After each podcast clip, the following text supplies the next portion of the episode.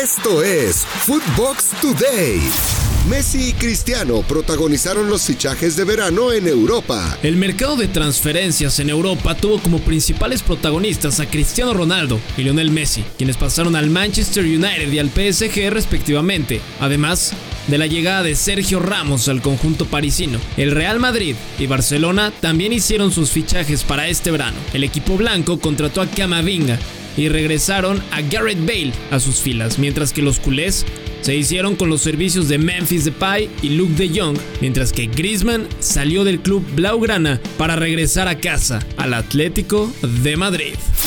Tecatito Corona ya está con el Tri para las eliminatorias. La selección mexicana ya cuenta con Jesús Manuel Corona para el inicio de la eliminatoria de CONCACAF, donde el Tri enfrentará a Jamaica, Costa Rica y Panamá los días 2, 5 y 8 de septiembre, luego de que recibió un permiso especial por parte del cuerpo técnico para que terminara de arreglar su futuro en Europa, en el que se mantendrá como jugador del Porto por una temporada más lo mejor de Footbox. En Footbox Club, André Marín y el ruso Brailovsky analizan lo que será el comienzo de México en la eliminatoria rumbo a Qatar 2022. Pues es que es así, ruso.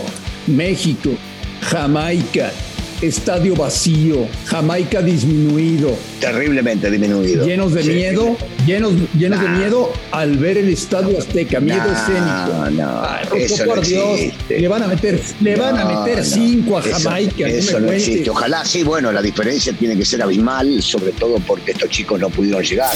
Mexicanos se colaron de última hora al fútbol europeo. En el cierre de traspasos en Europa, tres jugadores mexicanos vivirán su primera experiencia en el balompié europeo y otro cambio de equipo. Santiago Muñoz firmó por año y medio a préstamo con el Newcastle United de Inglaterra. Jonathan Gómez será jugador de la Real Sociedad y Juan José Calero, hijo del exportero del Pachuca Miguel Calero, jugará con Gil Vicente en Portugal, mientras que Teon Wilk, canterano de Querétaro, pasó del Herenben de Holanda al Spal de Italia en la Serie B. Lo mejor de Footbox. En los dos grandes, Fernando Ceballos y el Pollo Ortiz hacen un recuento de lo que ha pasado con Chivas y América hasta ahora. Eh, por la parte del Guadalajara está Alexis Vega, está Antuna, está el eh, Tiva Sepúlveda y ahí paramos la lista, ¿no? Lo de Antuni Vega, dos jugadores que, que, al Tata también le gustan, que ya han trabajado con él. Sí, de acuerdo. De parte de América está obviamente Guillermo Ochoa, ¿no? Que es el titular indiscutible. ¿No? De, la selección nacional. Jorge Sánchez, está Córdoba y está Henry Martino, que es el, el olímpico. En Arena Footbox, Juanjo Buscalia calienta motores con las eliminatorias sudamericanas que están a punto de comenzar. No, yo lo veo que Argentina creció en lo anímico, en la fortaleza, en creer en sí misma, en sacarse esa mochila. Pero ¿Y ahora sí lo hará terrenal? ¿La Copa América? Eh, no, no sé, yo creo que las eliminatorias de todos modos, eh, así como empezaron, me parece que, que, Brasil sigue siendo Brasil y que Brasil va para adelante. Lo que digo que con esta fortaleza argentina en lo anímico, eh, me parece que no va a sufrir tanto como para lograr la clasificación.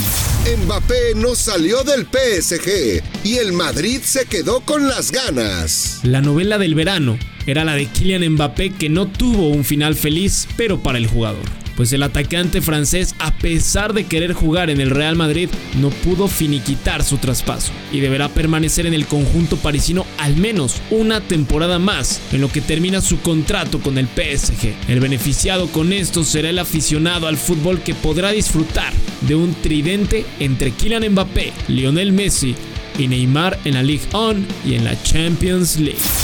Esto fue Footbox Today, un podcast exclusivo de Footbox.